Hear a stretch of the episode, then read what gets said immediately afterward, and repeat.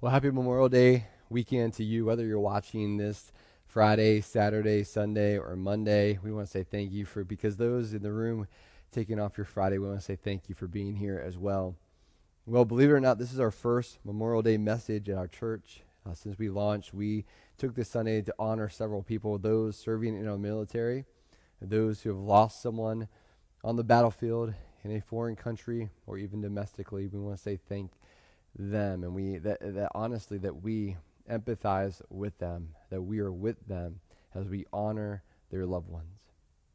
And number three we value those and we want to honor those who serve each sunday as volunteers to create excellent care and programming for our kids our students and our adults. Like we appreciate that we have this online campus. Uh, it helps us further our message for those who live outside of stafford fredericksburg and spotsylvania and for those who are unable to attend in person on Sundays, this provides a great opportunity for you to be aligned and learn what we're all learning on Sundays. I believe that we live in the greatest political experiment of all time, the United States of America. We live in the greatest country on the planet because of our founding values built on freedom and independence. This independence allows for rights to be aligned with liberty and responsibility. Not just liberty, and not just responsibility, but liberty and responsibility. Like if you think of the First and Second Amendments, those were written in light of breaking free from a tyrannical king and then staying free from that king. These rights, like the right to bear arms, were built on the values of liberty and responsibility. Yes, we have the liberty to have arms, but we also have the responsibility to bear those arms.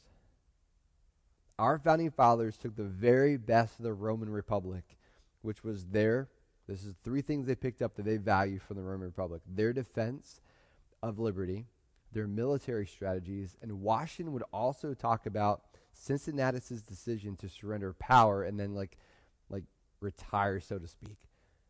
They valued that. But they also understood the downfall of the Roman Republic. It was economic mismanagement and it was corruption. Those things are rooted in pride, they're rooted in individualism. In fact, Thomas Jefferson uses the word degenerate to describe the Roman Republic Senate right before its fall. And this downfall transitioned the Republic into an empire, which was the backdrop of the New Testament writings. America is looking more like the Roman Empire than the Roman Republic. Like, like, it, like it's true that we as a country do not need to suffer the same fate as Rome because we were founded on two distinct truths. One, that God provided all of us inalienable natural rights.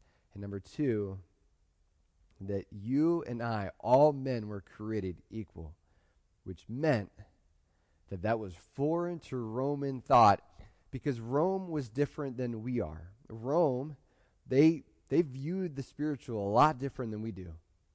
They believed in gods. And these gods, they put up with humans. They desired humans to live with an eye to the sky type of fear.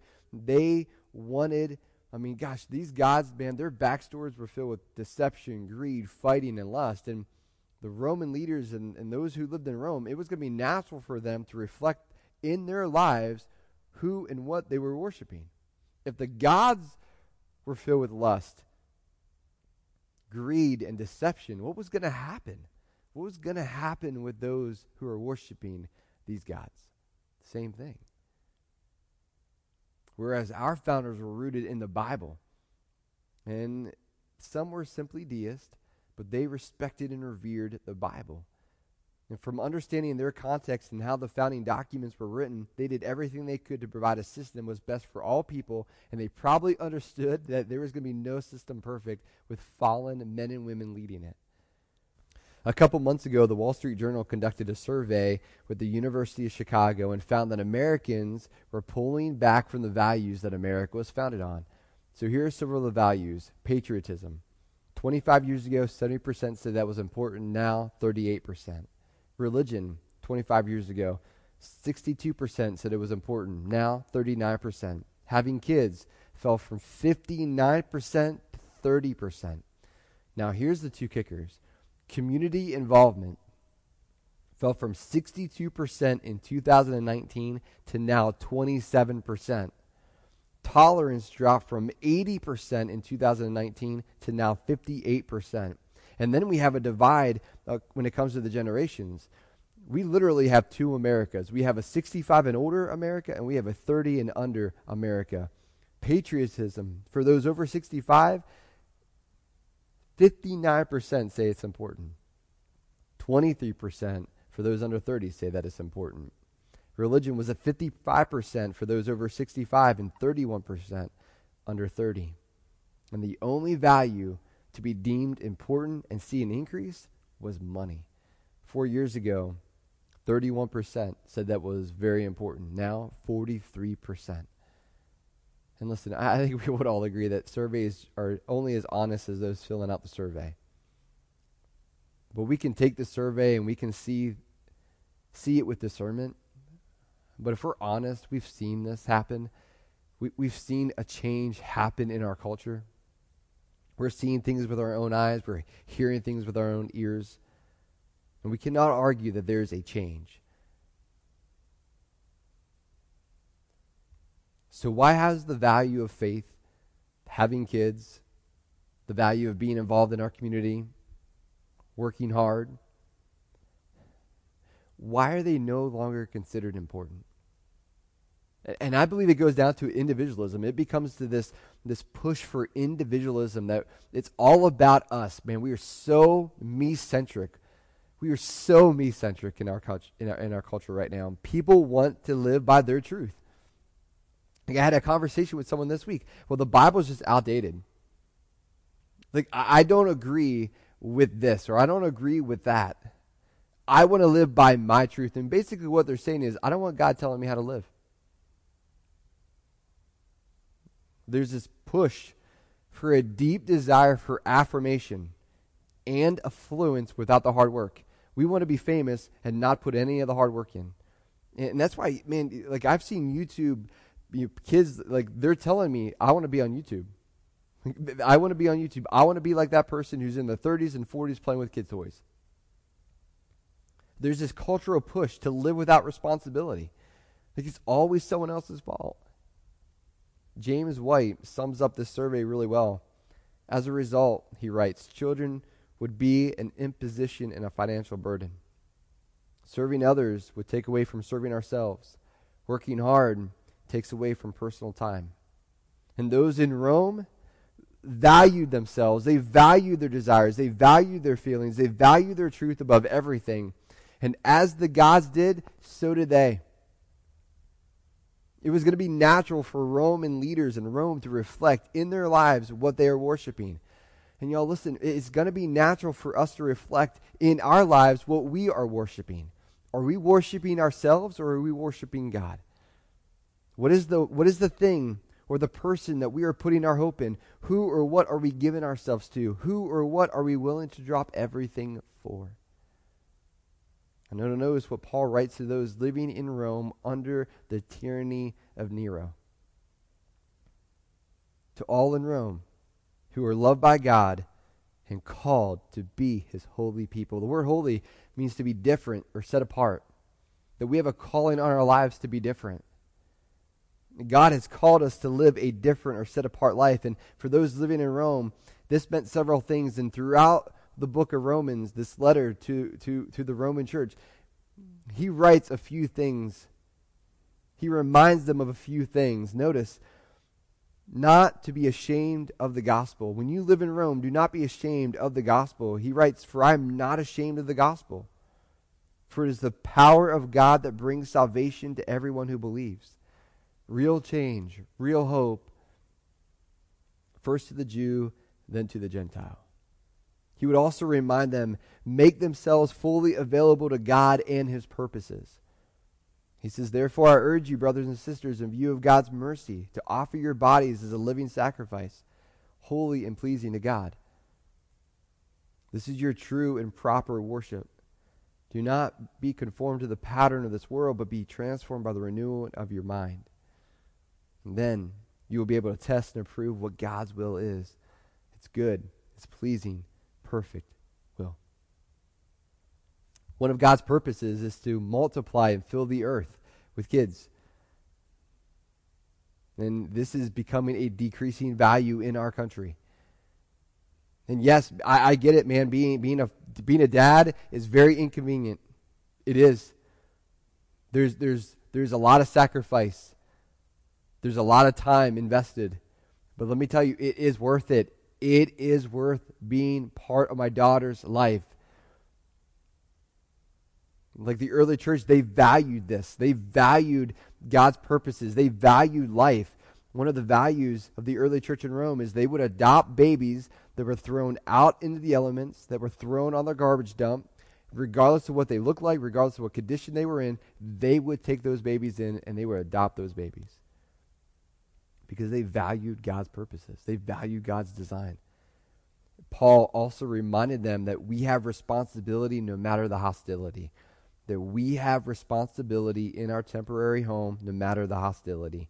He says, Let everyone be subject to the governing authorities, for there is no authority except that which God has established. The authorities that exist have been established by God, therefore, it is necessary to submit to the authorities, not only because of possible punishment, excuse me, possible punishment, but also as a matter of conscience. This is also why you pay taxes for the authorities are God's servants who give their full time to governing. Give to everyone what you owe them. If you owe taxes, pay taxes. If revenue, then revenue. If respect, then respect. If honor, then honor. Nero was a brutal tyrant. And Christians were still to pay taxes even if it went to their own persecution. God allowed Nero to be Rome's emperor for 14 years. God also allowed Nero to have free will. And Nero used that free will to abuse his authority. And this is why Christians were willing to go to prison. They were willing to die for their faith because they knew that this was not their eternal home. Their true allegiance was to God, not Rome, not Nero. It was to King Jesus. Paul also reminded them to abandon individualism or a me first mentality, especially in the local church. Serving is how we show that we're followers of Jesus. We're the most like Jesus when we serve. He wanted them to abandon a me first mentality. He writes, Be devoted to one another, honor one another above yourselves. Never be lacking in zeal, but keep your spiritual fervor, serving the Lord. Be joyful in hope, patient in affliction, faithful in prayer.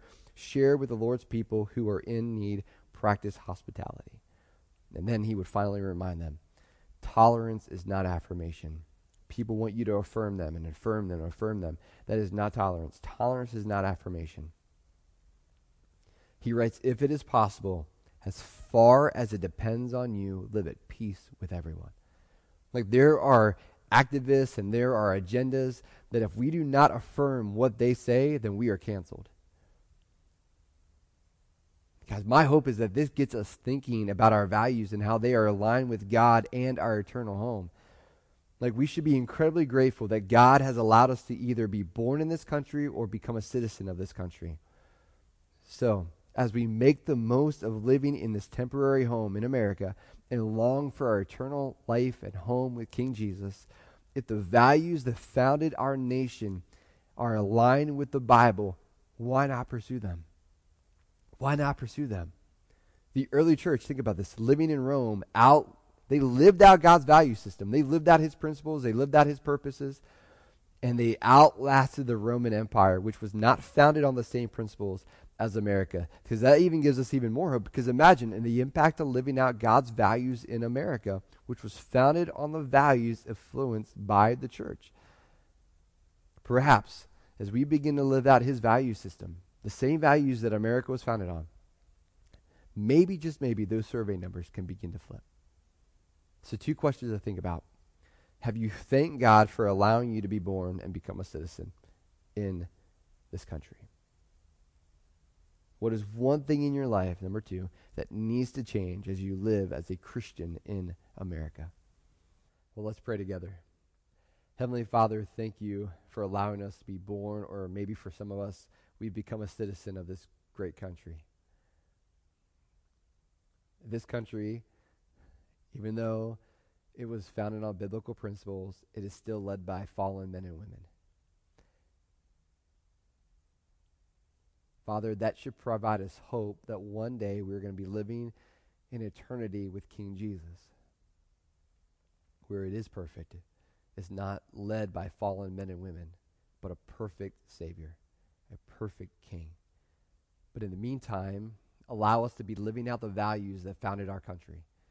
Help us be living those out, and maybe, just maybe, we begin to flip the script a little bit. I pray that you will help us to stay faithful to you and your plan and your word. In Jesus' name, amen.